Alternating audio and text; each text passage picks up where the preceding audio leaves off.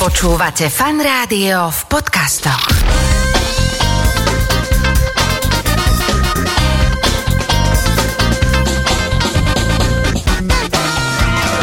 Nedeľná talk show so. Začína sa nedelná talk show v štúdiu Fanrádia, už sedia usadení a tak trošku popod fús sa usmievajúci dvaja páni, režisér Martin Šulík a kameraman Martin Štrba. Vítajte, dobré ránko. Dobré ráno, dobrý deň. Dobré ráno. Ideme sa dnes rozprávať o vlastne jubilejnom desiatom filme, ak som to dobre teda narátal spoločnom, nie? Deviatý. Oni to spravili z propagačných dôvodov, že to je desiatý film, ale on deviatý.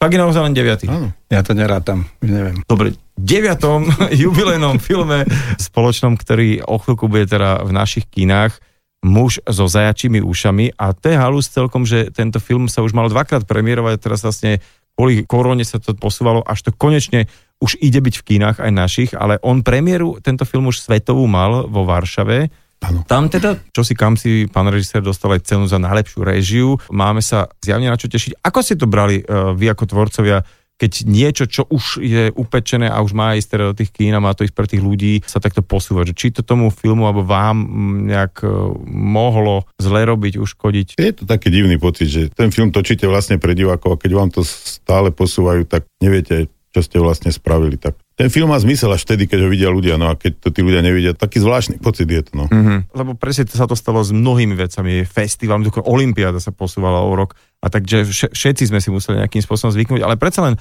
toto je tak, že kus umenia je presne to, že to má takú, jak, neviem, taký ten aktualizačný moment, že človek už keď to raz teda dostrihá, ofarby, o, otitulkuje, tak mám pocit, že v tejto chvíli to ľudia musia vidieť. Aké boli také tie tie rok a pol čakania na to? No ale ešte k tomu, že možno vieš, tá pandémia, paradoxne, jak sú tí ľudia nabudení teda na kultúru, že sa ti tak pohrnú do tých kín. A ten sa, film teraz. Ak sa nebudú bať tej choroby. Ja len dúfam, že ono to má mať premiéru, myslím, najprv to otvára v Art Film Festival v Košiciach Áno. a potom to pôjde... Myslím, že 1. júla Áno, a potom to kinách, pôjde po celom Slovensku. A ja teda dúfam, že už bude Slovensko zelené. Ľudia budú chodiť do kina, no, lebo budú musieť prekonať tú obavu z toho, že sa nenakazia. No. Myslím, že sa ľudia tešia do kina. Ja mám taký pocit, že každý koncert, každý festival, kto mal teraz odvahu vôbec toho zorganizovať, lebo to je na tom najťažšie, že dopredu pár mesiacov človek musí niečo organizovať a nevie, že čo sa stane. Takže už aj e, ľudia majú aj tie festivaly vypredané a že ľudia sa fakt tešia a už nám to celé všetky chýba, hlavne taký, čo máme radi filmy. Lebo niečo iné je akože Netflix, fajn, že človek je doma sám, otvorí si nejaké pukance a čokoľvek, ale kino je kino. Vy máte tiež ra- radi na tom filme ten prítomný od okamžik tých divákov, ktorí nejak reagujú? Áno, tento film by som chcel, aby ľudia videli v kine, pretože v tom filme je taký zvláštny zvuk. Teda prepač, že hovorím o zvuku Martina, ale, ale je to ten zvuk, čo, čo ľudia nikdy nevidia, čo si doma nezažijú. A ten priestorový zvuk v tom kine je iný ako v tom, pri tom počítači. Ináč aj ten, to, ten obraz je iný v tom kine, pretože je veľký a Vďaka priestorovému zvuku je aj obraz priestorový. aj, lepší, aj obraz je lepší vďaka priestorovému zvuku. Ale je, to naozaj tak, že ten zážitok v kine je neporovnateľný, pretože že to veľké plátno, teraz navyše, ja si, ja si myslím, že aj taká tá spoločenská vec, že človek ide a zažije tam s tými ostatným plus minus to isté, že sa naraz smejeme, naraz sa bojíme, naraz plačeme, že má to takú kolektívnu vec, že ja neviem, mm, nikdy si film, keď som sám doma, neužijem tak, nikdy, ako keď ho vidím s niekým. Tie isté pukance, tak tie zvukové. No áno, ale vy, vy ste mladší človek, ja to rád počujem, pretože pri tej mojej generácii to bolo samozrejme. My sme všetci vyrastali v kinách, chodili sme do kina na, aj na nedelné predstavenia ako deti, potom zo školou sme chodili na, do kina. My, my sme boli, ja som bol naučený, že ten film je nejaký spoločný zážitok a že to zdieľate spolu in, s inými ľuďmi. Ale mám synov a tí, nie že by neradi chodili do kina, ale oni mnoho vecí pozerajú aj na počítačoch, dokonca jedného som prichytil, že to pozera filmy na telefóne. Oj, oj. A že pre tú mladšiu generáciu je už úplne samozrejme vnímať ten film aj na počítačoch, na, na nejakom Na, oveľa menšom nejakom na televízoroch. rozlišení. Mnoho Inak- ľudí, ináč, mno, mnoho ľudí už má teraz doma tie projektory. Veď chvála Bohu za ne, lebo takýto veľký formát, e, naozaj keď sa kameraman aj všetci uh, vyhrajú s každým tieňom, detailíkom, no a keď si to ľudia potom pozerajú na mobile, tak to je veľká škoda. No, musím povedať, že vy ste taká nerozlučná uh, filmová dvojka, ale vždy ma zaujímalo, že ako sa takíto starí páni uh, vlastne a kedy stredli za akých okolností, ale poprosím teraz každý dajte svoju verziu a ako si to kto pamätá, začne teda Martin Štrba. Ja si vždy spomínam na tie České Budejovice, i keď už, už sme vedeli asi predtým o sebe, ale na, na tak, tedy sa to volalo zatotáč a vojenský príjimač, alebo tak nejak, a to bolo ako, ako povinná vojna, sa naraz objavili v Českých Budejoviciach Martin, boli spolu na vojne? Martin z Bratislavy a ja, ja z nejakých dôvodov z Prahy sme sa mali nejaký spoločný ako vysokoškoláci, končiaci, vlastne sme tam mali ten... To vojenský... sa chodilo na rok, sa chodilo, tuším, že vysokoškoláci, že? No, tak ja si pamätám ešte aj inú verziu nášho zoznamenia. No, povedz, My sme ešte boli obidvaja na vysokej škole, bol festival študentských filmov v Karlových Varoch. No, a tam bola taká zvláštna vec, že bol v hoteli Thermal bazén, ktorý bol len pre kúpeľných hostí. A všetci tí študenti z tých filmových škôl každú noc preskočili plot a všetci sa povyzliekali do naha a kúpalo sa 200 ľudí v hoteli Thermal v bazéne. Za pol hodinu vždycky zavolali policajtov, tí to rozohnali a išli sme domov. No a my sme sa takto, ja raz plávam v tom bazéne po preskočení plota, vtedy som ešte aj plot vedel preskočiť a plávam v bazéne a vedľa mňa taký sympatický mladík, sme doplávali k brehu a on, ho, on sa ma pýta, máš uterák? A ja hovorím, nemám. A on hovorí, ja mám dobrú techniku, aby som obschol, ja vždycky behám okolo bazéna. Tak, tak som sa zoznámil s Martinom Štrbom, že sme behali asi 4 razy okolo bazéna, či sme obschli, poďme sa obliekli a išli sme domov. To je pravda, vidíte. No, tak táto verzia. Musíme všade chodiť spolu, ukazuje sa, každý si spomenie na nejakú verziu. Dobre, a pracovne, ako ste sa zrazili už na prvom filme? Ja som si Martina cenil tým, že ja som točil jeden film, ktorý sa volal Ticho o hluchonemých a to roztočil môj taký priateľ, kameraman Hanusek a on z nejakého momentu v polovici filmu prestal ten film točiť a povedal, že, on mus, že má ešte aj nejakú inú robotu, hraný film a tak skrátka poprosil ma, že či by to za ňo nemohol dotočiť niekto druhý. Ja som išiel za Martinom Štrbom a hovorím, Hanusek roztočil so mnou film, a či by si to nechcel dotočiť. A Martin vtedy sa na mňa pozeral a povedal, prečo by som mal po niekom dotačať filmy, ja si točím svoje filmy sám a poslal ma preč. No to bol prvý raz asi on však on má vlastne pravdu, prečo by mal po niekom dorábať nejakú koncepciu, prispôsobovať sa, keď sa ešte ani nepoznajú, nie sú priatelia. A tak som si hovoril, že to je zaujímavý človek. No a potom, keď som išiel robiť ten ďalší film, tak si hovorím, vyskúšam teraz aj toho človeka sa spýtať, že či by nešiel od začiatku a mňa prekvapilo, že povedal, že áno.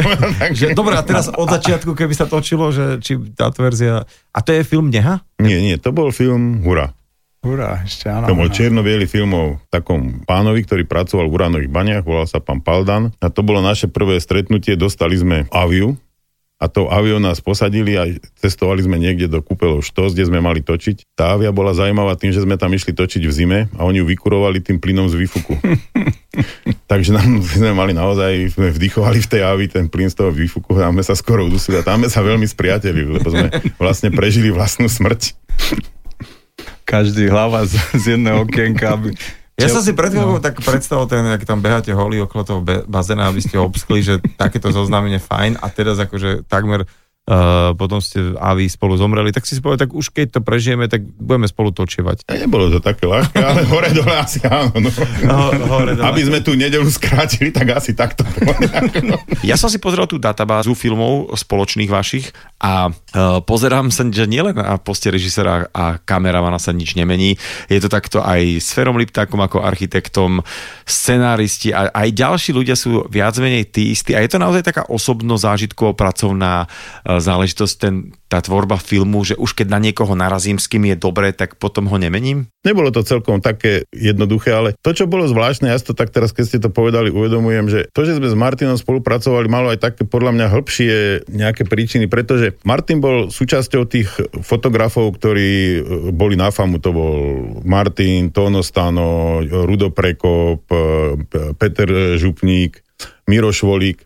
A ja keď som tie fotky videl, mne sa tie fotky zdali nesmierne zaujímavé. Oni zachytávali niečo z iných zdrojov v úplne inom prostredí. Ja som študoval v Bratislave, Martin v Prahe, ale v tých fotkách bolo niečo, čo ma oslovalo. Moji spolužiaci, Vlado Fischer, Ďuro Johanides, čo sme boli v Bratislave, nám sa tie veci páčili. Mali sme také kontakty aj so, Štefanom Semianom, aj, takže sme sa stretávali a potom tam boli výtvarníci. Tam bol Láco Teren, jeho žena Táňa Hojčová, že vlastne to bola taká nejaká partia a ten životný pocit bol v niečom podobný. Čiže tá voľba, že som začal robiť s Martinom, bolo to, že som chcel robiť s niekým z, tých, z týchto ľudí, čo ten svet vidia podobne, mm-hmm. ako to vidím. A to bolo asi dôležité, že tá voľba bola voľba skoro nejakej, nepoviem ten generačný súzvuk, aj keď tá generácia je komplikovaný pocit a každý z tých, ktorých som teraz menoval, je iný človek, iná osobnosť, ale mal som pocit, že som toho súčasťou, alebo možno chcel som byť toho súčasťou, mm-hmm. že, že som cítil, že tí ľudia sú mi blízki v niečom. No. No nikto iný nebol po ruke, abych to skrátil. Není to tak, no napríklad čak u teba bol aj e, Jožo, Jožo Krivošík, e, ka- kameraman, čo prišiel z tej, z tej Praja, ten s tým sekol. No, no, no, no. Čiže tak. bolo tam niečo také, čo bolo pre mňa, Miro Šindelka bol, točil zaujímavé krátke filmy vtedy, keď prišiel do...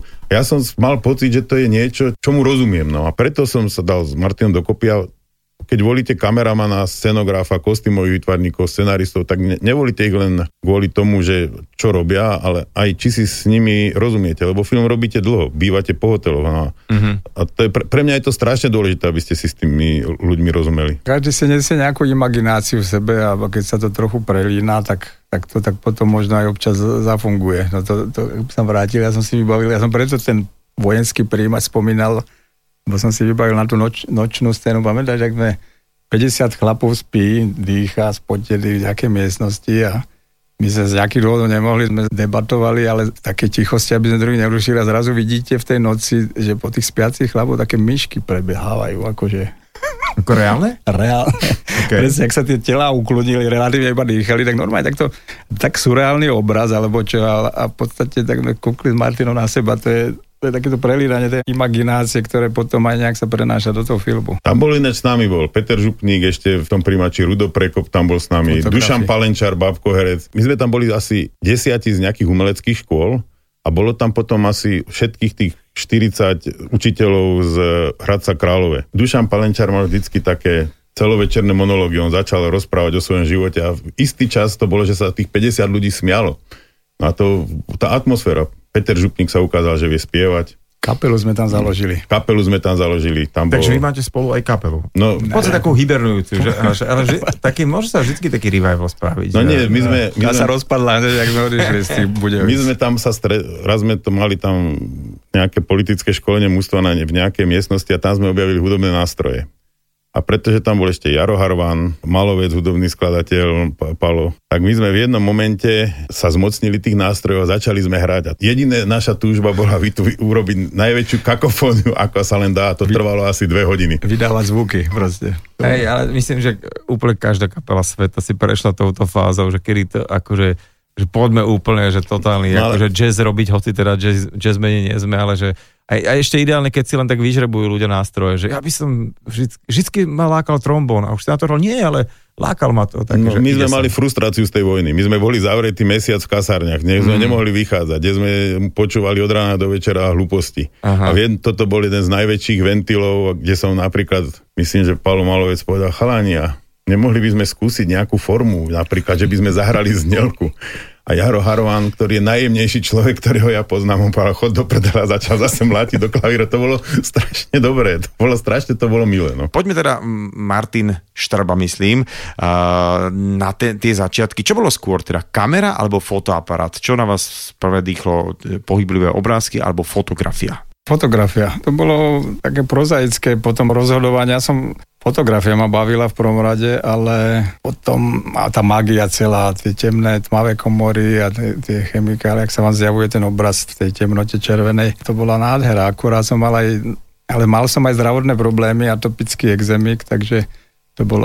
A s tými chemikáliami to nie je dokopy veľmi jasne. A nie je to dokopy a, a v tej dobe som sa dozvedel, že v, v, v kinematografii, u filmu to robia v laboratóriách plášťok špecializovaní ľudia a to som si vtedy povedal, to bude ono, to skúsim, to nebudem sa musieť máchať a nebudem mať problémy s exémami. Takže radšej, že budem vlastne točiť radšej, hej? No a po takýmto spôsobom jedna, jeden, samozrejme bavil ma film a tá kinetika a tak nejak som to potom paralelne nejak ťahal ďalej, potom ma to ale úplne prešaltovalo do filmu, pretože už sa to energeticky nedalo zvládať. Ale keby ste videli ten film Hura, to je ten dokument, tak tam sme sa s Martinom dokonca dohodli, že budeme to robiť niekedy ako tie jeho fotografie, lebo Martin mal veľmi peknú sériu fotografií z rodičovskej záhrady od svojho otca. On tam bol, priatelia tam boli odfotení, Veľmi pekné fotky to boli. A keď sme robili o tom Baníkovi, o tom pánovi Paldanovi ten film, tak sú, je tam séria, napríklad je, pán Paldan s vnukmi, tak veľmi podobné tie zábery sú, ako sú tie zábery v tej, tie fotografie z tej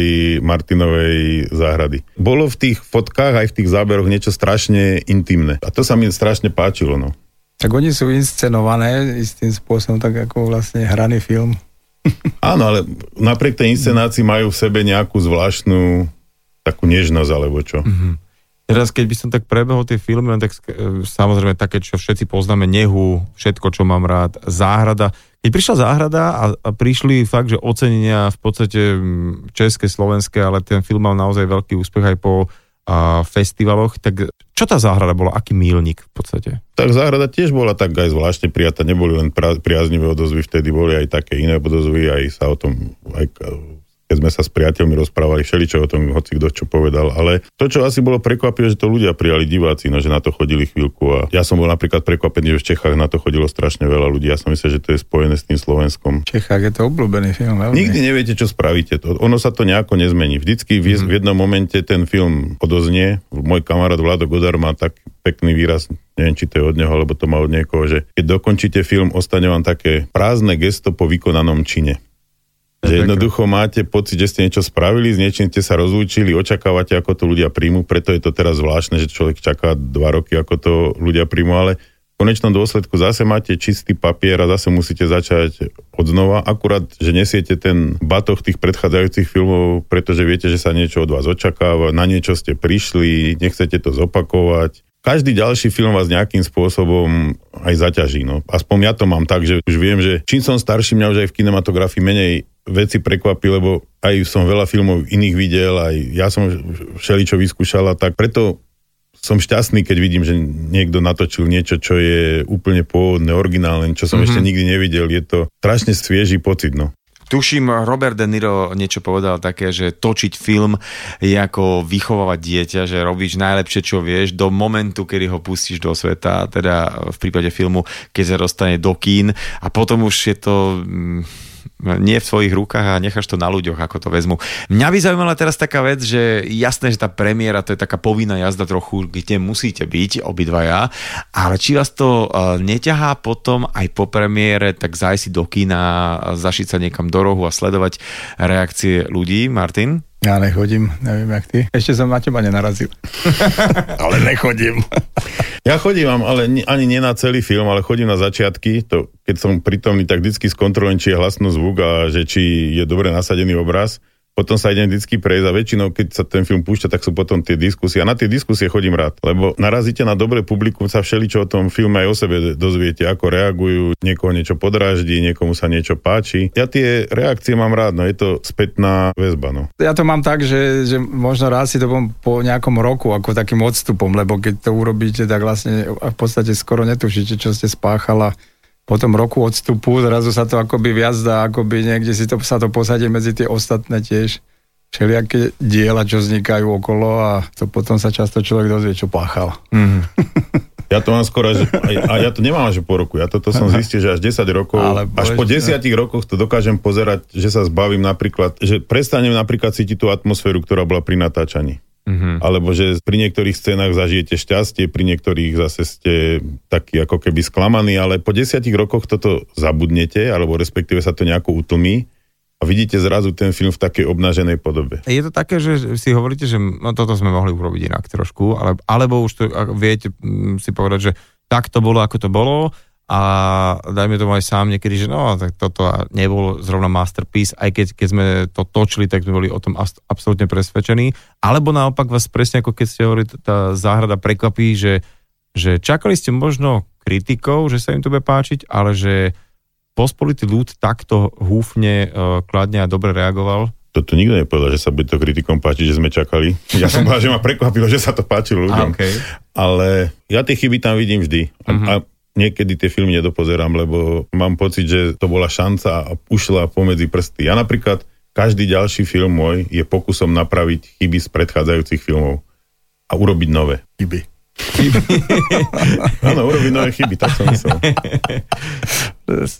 Teraz sme pri obsadzovaní hercov, lebo väčšinou sú tam fakt také, že mena, mena, že či aj tieto mena, mena sa kastujú, alebo jednoducho už keď píšete ten film a už tam vidím toho herca. To je najideálnejšie, keď máte toho herca vybratého počas písania. Tak viete, že keď začnete písať, vy ešte neviete, ako to bude celé vyzerať, ako tá postava bude vyzerať. To sa tak rodí pred očami. Ale tak asi od polovice toho písania, tak sa vám to začne spájať s, nejak, s, s nejakým konkrétnym, možno to není ani konkrétny slovenský herec, že si tam zrazu predstavujete aj niekoho iného, cudzieho, Okay. alebo že si tam predstavujete aj reálneho človeka. A že Je takého, čo pozná človek. Á, áno, áno, že- áno. že A že, a zrazu tak začínate s niekým počítať, ten vám potom povie, že nemôže, sa nechce, nemô, alebo potom zistíte, že na to není úplne dobrý. No a skrátka, potom začnete aj hľadať iné obsadenie, ale vždycky si niekoho konkrétneho predstavíme. Aj s Ondrom Šulajom, aj s Marekom, aj s Dušanom Dušekom sme rozprávali, mm-hmm. keď sme písali vždycky o nejakých konkrétnych ľuďoch, ktorí by to mohli hrať. Aniška Holand, keď tu bola, bavili sme sa práve pri filme Šarlatan, že dajme tomu Trojana videla jasne, ale že všetkých tých ostatných tak to po- potrebovala každého vidieť, že na veľa ľudí narazila až teda na, ten, na tom castingu, že o nich ani nebola presvedčená alebo nič, len proste poslala castingová spoločnosť a až sa to stalo. No, Juraj Loj napríklad. Juraj bol Loj, Obrovský to. objav pre ňu. Áno, áno, áno. No, tak to nejako ale je, no. Že Tak niečo máte a niečo musíte mm-hmm. nájsť. A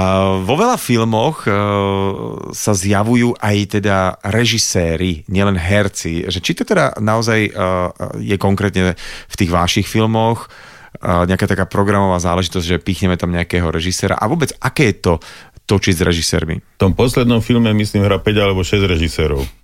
Robot, Ďuro Johanides, Áno, Ďuro je tam ešte. Roman Polák, Ivan Ostrochovský, Palo Pekarčík, Dokonca kameraman ti tam hrá. Martin Štrba tam hrá, Fero tak tam hrá.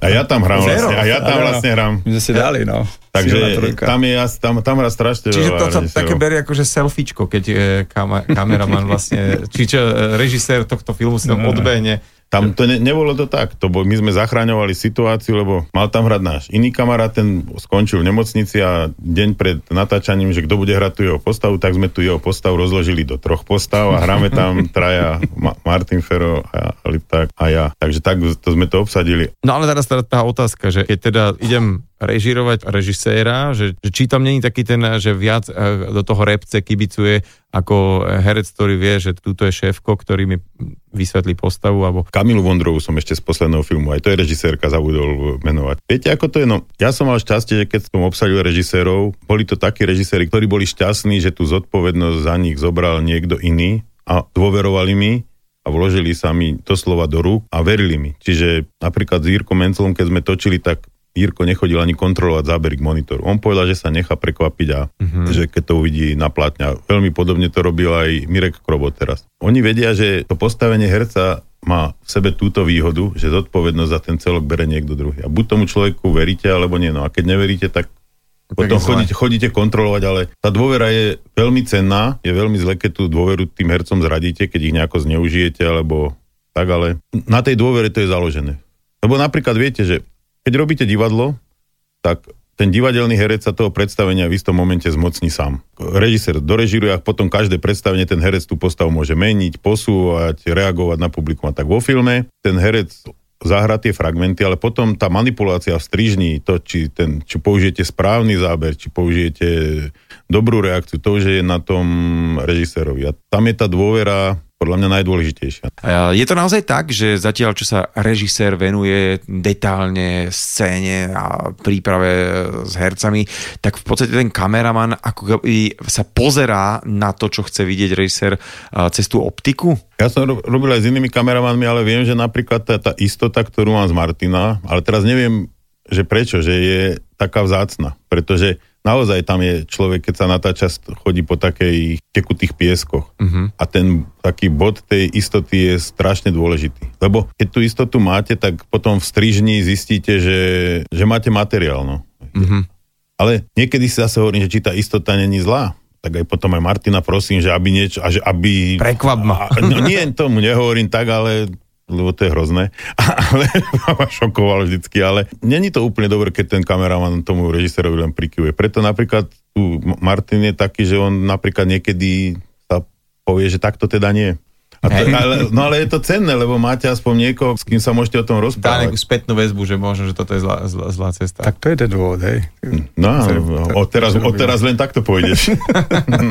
Vlastne na, na tej mojej profesii, čo to obnáža, baví takéto prvé modelovanie, že, to, že keď ešte vlastne ten scenár ako literatúra a že v prípade s Martinom, akože to nejakým spôsobom musíte ešte pred tým samotným natáčaním nejak ako predpripraviť alebo vymodelovať alebo urobiť nejakú proste tú transformáciu tej literatúry do toho obrazu a tam dochádza k tomu vlastne nejakému prelnutiu alebo iskreniu alebo proste nejakým spôsobom si to sadá, že to je vlastne úplne iné médium ten obraz, hej, že tá mm-hmm. literatúra má tú výhodu treba, že, že, že, že vlastne Človek sa, si to sám. Áno, že tá imaginácia sa rozvíja v tom čitateľovi, kde, a, a teraz sa to pokúsiť nejakým spôsobom do toho filmu, aby to nebolo jedna ku jednej, ale tiež nejaké uchovávať akoby nejaké tajomstvo tým obrazom, aby ten divák tiež nejakým spôsobom sa cítil ako spolutvorca. No tak to ma baví nejak takýmto spôsobom mm-hmm. tomu pristupovať a vymýšľať. Čiže ja keď to vidím v tom kine, aby som to nemal na prvú, že takto, že toto sa, na toto sa pozerať, toto viť, ale že aby som mal za tým takú možnosť, ako pri tej knihe. Hej? No my to s, s Martinom robíme tak, že väčšinou s nami ešte chodil aj Ferolipták a niekedy aj Katka Hola chodí na obliadky. To jej otec bol filmový režisér, to sa veľmi divil, že prečo chodí kostýmová režisérka s troma členmi štábu na obliadky. Ale rozprávame sa o filme, rozprávame sa aj o živote a niekedy tie veci vznikajú tak, že idete okolo niečoho, vidíte a si mm-hmm. poviete, že tu by sme mohli niečo natočiť. A mm-hmm. aj v poslednom filme sa stalo, že sme hľadali nejaké priestory a našli sme iný priestor, do ktorého sme chytro niečo vymysleli, lebo sa nám to, to... zapáčilo. Ale to, čo Martin hovorí, asi pekný výraz na to má môj profesor Párnický hovorí, to je snívať o filme. A to snívanie o tom filme je najkrajšie, častokrát potom býva to precitnutie počas natáčania, ale to snívanie je, vám vlastne vznikne úplne ideálny film v tej príprave.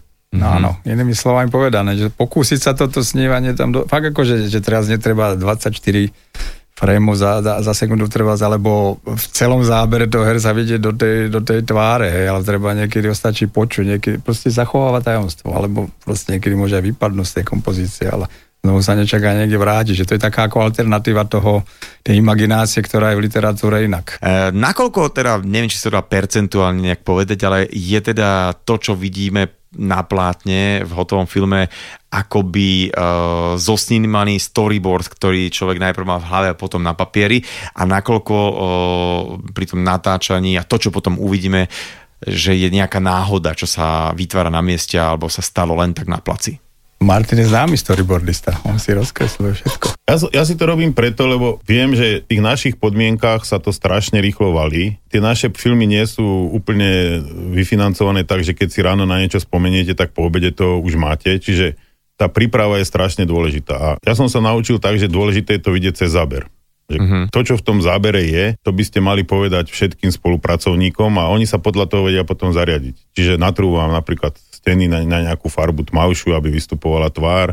Martin môže objednať svetla alebo optiky, lebo vie, že ten efekt nejakým spôsobom docielite s kostýmovou vytvarničkou, keď sa porozprávate, tak ona vám položí, chceš, aby sa vyzliekla rýchlo alebo pomaly, tak podľa toho sa zvolí kostým. Je tam strašne veľa rôznych vecí, ktoré keď si dopredu pripravíte, tak potom počas toho natáčania môžete počúvať povedzme hercov. Mm-hmm, Lebo že tí herci zrazu no. niečo vymyslia nové, čo z vás pri tom stole nepadlo. A tí dobrí herci sú naozaj ľudia, ktorí do toho vnášajú svoj život, svoju skúsenosť a vďaka tomu, že oni to robia, tie postavy začínajú žiť. A potom je blbosť ich nutiť, aby robili niečo tak, ako to máte nakreslené, zrazu im môžete nechať voľnosť.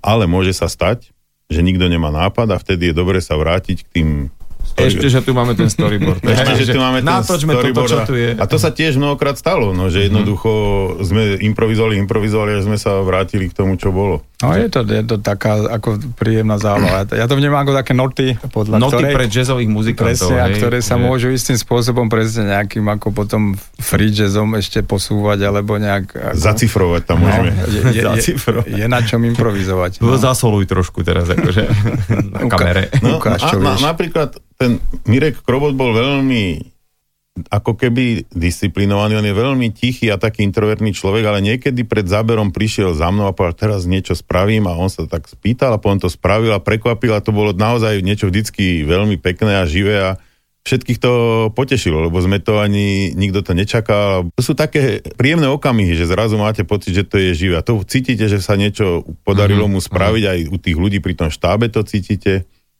Napríklad je tam taká scéna jedna, no, Mirek Krovod s pánom Kajserom, ktorú som ja mal rozkreslenú na tisíc záberov a v tom ostala v jednom zábere zrazu, lebo oni to tak zahrali a vzniklo tam aj kopu takých náhodných vecí, že sme to tak nechali. Sme to skúšali strihať potom, lebo sme aj tie zábery sme dotočili, ale to už nebolo dobre. Už sa z toho... z toho Muselo už sa ísť to, čo, čo sa vtedy stalo. Áno, že na- už sa z toho niečo vytratilo. A to sa stalo, ja neviem, aj pri tých predchádzajúcich filmoch. No. Ten dobrý scenár je na to, že to je otvorené, že to uh-huh. musíte byť otvorení tej náhode, čo prinesie život. No. Slovenský film Muž so zajačími ušami svoju svetovú premiéru uh, absolvoval vo Varšave, dokonca dostal cenu za najlepšiu réžiu. Ja práve režisera tohto filmu Martina Šulíka a kameramana Martina Štrbu mám uh, v štúdiu Fanrádia ako mojich hostí. No ale ja som kde si čítal, že ešte to bolo vlastne pre tou prvou plánovanou premiérou, že to mal byť nejaký uh, seriál, ktorý televízie odmietli, tak ste si povedali, že z, týchto jednotlivých epizód spravíte niekoľko filmov a muž so zajačími ušami mal byť ako keby prvý diel. Takže je toto pravda celé? Je to pravda. My sme s Marekom Leščakom dostali taký nápad, aj Ru- Rudo Birman nás v tom podporoval, že aby sme spravili 10 hodinových televíznych filmov ako taký seriál, a to by bol seriál o profesiách. A každá tá profesia, to je tých ľudí, ktorí žijeme, že by bola zachytená v nejakom takom etickom konflikte alebo rozpore. A ja som si s Marekom hovoril, že keď to natočíme, tak vznikne cez tých 10 rôznych ľudí nejaký obraz našej spoločnosti. Lebo to, že tí ľudia boli z rôznych sociálnych vrstiev. Jeden bol tlmočník, to sme natočili predtým. Potom bol spisovateľ, to je muž so zajačími ušami. Potom bol kňaz, e, bol, bola politička, bol podnikateľ, učiteľ tam bol. Čiže bolo to strašne e, rozmanité. A mali sme pocit, že keď keby sa to pustilo, tak by sme zistili, že aký je ten svet, v ktorom žijeme, aké majú ľudia problémy, aké etické problémy riešia. My sme z toho napísali asi polovicu a dali sme to tým televíziám a oni všetci povedali, že to nikto nemôže natočiť, lebo to je 10 celovečerných filmov a že na to nikto tie peniaze v tom objeme nedá, tak sme to začali s Marekom Lešťakom robiť vlastne. E, My si povedali, že to, čo nie- niečo zostarlo samozrejme, niekde nás, napríklad pri političke tá skutočnosť predbehla ten film ďaleko rýchlejšie, ako sme čakali. Ale v mnohých tých ostatných veciach tým sa, sa dá vrátiť aj k tým témam, aj k tým motivom a možno niečo z toho ešte natočíme. A Mhm, tak tento film o tom spisovateľovi mal byť prvý a malo to byť niečo ako, že to je ten človek, ktorý tak ako my zapisuje tých oso- osudy tých ľudí, ktorých žije. Takto to bolo vymyslené, no ale... samotný ten muž so zajačími ušami, to je halus, že aj na tom plagáte tam má ten človek, teda v tomto prípade uh, Miroslav Krobot má zajačie uši a to je príde tak krásne surreálne, že vlastne uh, teraz sa vlastne prvýkrát rozprávam s nejakými protagonistami filmu o filme, ktorý som ešte nevidel, ale z tých plagátov alebo z tých úrivkov, teda on tam bude chodiť a bude mať zajačie uši a on teda dostane z ničoho nič nejakú uh, super schopnosť, že počuje aj to, čo by normálny človek nepočul, teda ako zajac, že, že to, čo si ľudia uh, poza chrbát rozprávajú, tak? Hore dole hovoríte dobre, ale takto. Ja som s Marekom Lešťakom uzavrel takú dohodu, že my o tom filme nebudeme rozprávať. Lebo my sme si povedali, že vlastne ten, každý ten film, ktorý robíte, ponúkate divákovi nejakú hadanku, nejaký príbeh, ktorý mm-hmm. keď si ten, že každý divák si ho môže rozluštiť svojím spôsobom. A keď my to tomu divákovi dopredu rozluštíme a keď mu podsunieme naše riešenie, Škoda práce. Takže ten divák aj o niečo, škoda práca, ten divák aj o niečo príde, pretože najpeknejšie na tých filmoch je to, že vy niečo chcete povedať, ale ten divák tam nájde aj veci, ktoré tam možno vidí len on. A, Mhm. a že, ten film, ako vy teda hovoríte s Robertom De Nirom, žije vlastným životom a nabaluje viacej interpretácií. A ja keď to som zistil, že keď to poviem a dáme to do tých preskytov, do tých materiálov, ktoré sú k tým filmom, tak potom Nehovor, sa, nehovor. tak, sa, tak sa mnohé veci človek potom dočíta aj v recenzii. Inak fakt, teda to veľakrát e, ten recenzent mi to tak celé niekedy pripraví ten film, že už mám také, také vnúknutia, že ako to mám celé vnímať dopredu a trošku to ochudobňuje takú, taký ten zážitok. Tieto filmy, ktoré spolu robíte, tak väčšinou naozaj tá kritika vyniesie do nebies a je aj fajn, že na niektoré zase chodia ľudia, najlepšie asi je to kombinácia, ale čo vás tak viacej trápi teda, alebo zaujíma, že čo povie kritik, alebo čo vám povedia ľudia, ktorí vychádzajú z kina? Keď robíte niečo pre ľudí, tak ste zvedaví, čo povedia. Mm. Viete, ja som ešte nad tým rozmýšľal, čo sme pred chvíľkou rozprávali, že pri tom filme je možno najdôležitejšie, keď to robíte, či ste rovnako naladení ako tí ľudia, ktorí žijú okolo vás. Či sa vám podarí zachytiť niečo, čo sa ich dotýka, nejaký problém. Ak sa vám to podarí, môžete natočiť film, ktorý je so zlými her- hereckými výkonmi, nešikovne napísaný, uh, s roztrasenou kamerou, ale nejakým spôsobom sa to tých ľudí dotkne, lebo to hovorí o nejakom probléme, ktorý ich trápi. A môžete natočiť film, ktorý je natočený brilantne, tí herci hrajú fantasticky, tí, tá kamera je excelentná, ale tých ľudí sa to nedotkne, lebo ich to nezaujíma. Mm-hmm. A to je taký zvláštny moment, že to je skoro na tej profesii najťažšie, či sa ten váš vnútorný svet, tie vaše problémy, ktoré vás trápia, o ktorých chcete rozprávať, nejakým spôsobom prelnú s tými ľuďmi, ktorí to pozerajú. Teraz nemyslím, že sa im máte podkladať a že máte nad tým premyšľať, lebo to nikto nevie. Mhm, jasne, to že- nemôžete, ale... Že opačne to nefunguje, že poviem, že čo to tak teraz beží, že čo by sme taký teraz... No. To e, všetci tie, všetky tie kalkuly, keď si zoberiete, aj, aj, aj, aj na Slovensku sa mnoho ľudí snažilo tak zakalkulovať a ne, nebolo to až tak úspešné, ako niekto, kto natočil náhodne svoj nejaký veľmi autentický životný pocit a Až intimný možno niekedy do toho vloží, a dotklo sa to, nemusí to byť ani príliš osobné, len jednoducho víc zacítil, že niečo je v tom vzduchu a to vtedy zarezonuje. Tak ja som dokonca nielen, že napätý, že čo tí ľudia na to, ale že čo ja na to poviem po tom roku a pol. Mám to úplne naopak, vieš, že na, na svoje filmy na premiérach nechodím, lebo predtým som to tesne predtým videl asi stokrát, jak to vlastne postprodukčne rôzne ako tam ako cizelujeme a, a, a ladíme a všetko, ale teraz jak, jak je tá pauza rok a pol, ja vlastne... som To je tá, ten tvoj ideálny odstup. to, to už je ten ideálny odstup. Ja som strašne zvedavý na to, čo, som, čo sme vlastne napáchali. Ja si to pozriem asi tentokrát na tej premiére. No ja ešte spomeniem minimálne také mená ako Táňa Pauhofová, Oldřich Kaiser, Zuzka Kronerová, Saša Borbeli. No ja si myslím, že len kvôli tomuto hereckému obsadeniu a tomu hereckému koncertu, ktorý nás čaká, je to treba vidieť v kine. A teraz sa bavíme o filme Muž so zajačími ušami. No a práve ten mal takú tú smolu covidovú, že dvakrát sa odložila jeho premiéra, teda tá, už tá tretia konečne vyjde za pár dní. No ale ako ste teraz ako filmári, ale ako aj ľudia prežívali toto takéto divné obdobie, že sme boli pozatváraní doma? Začnem Martinom Štrbom. Ja som introvert, takže ja som to moc neprežíval, lebo tam sa veľa toho nezmenilo, ale zmenilo sa to, že sme netočili, to je pravda. A tak rôzne sme tam ako, aj som niečo vypestoval na záhradke, nejaké paradajky pohnili, to je pravda, bolo veľa vody, takže nie všetko sa podarilo.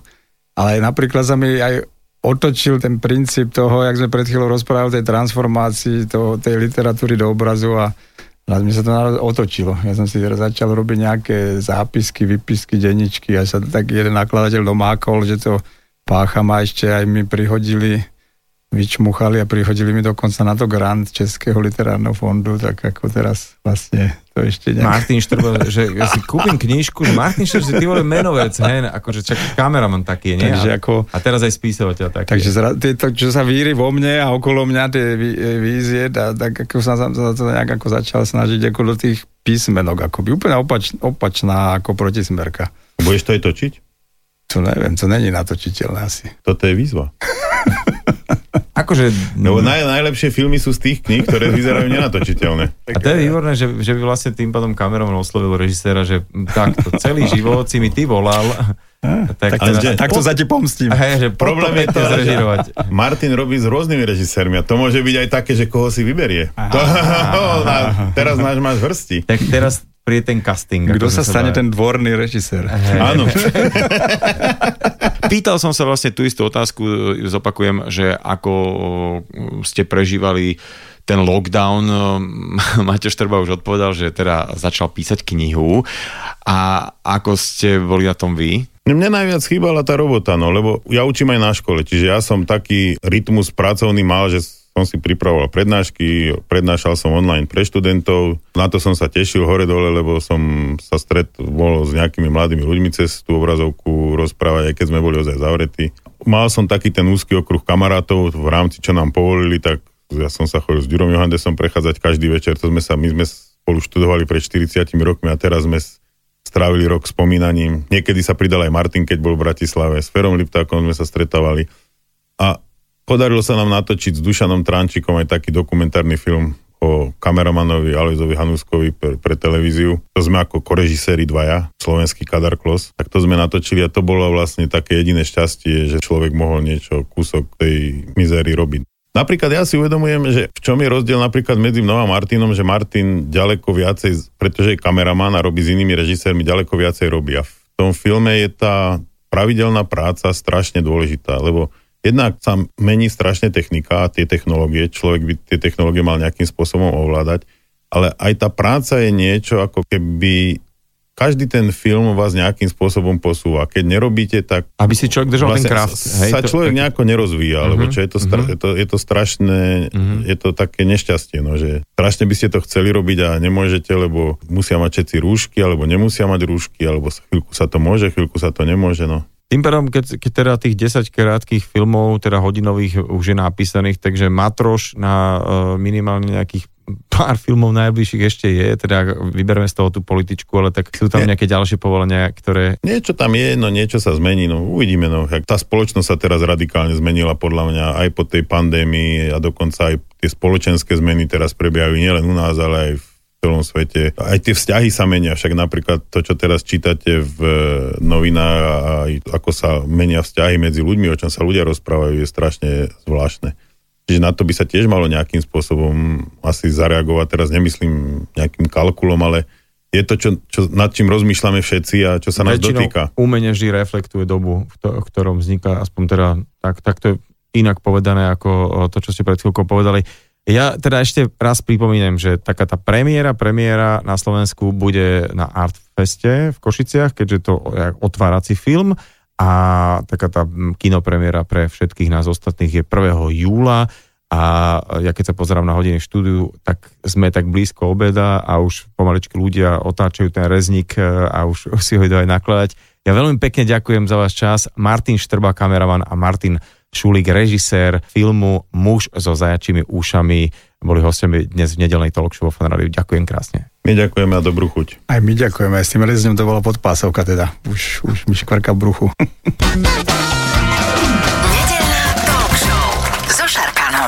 Talk show so Šarkanom v premiére každú nedeľu od 10. do 12. vo Fan Rádiu.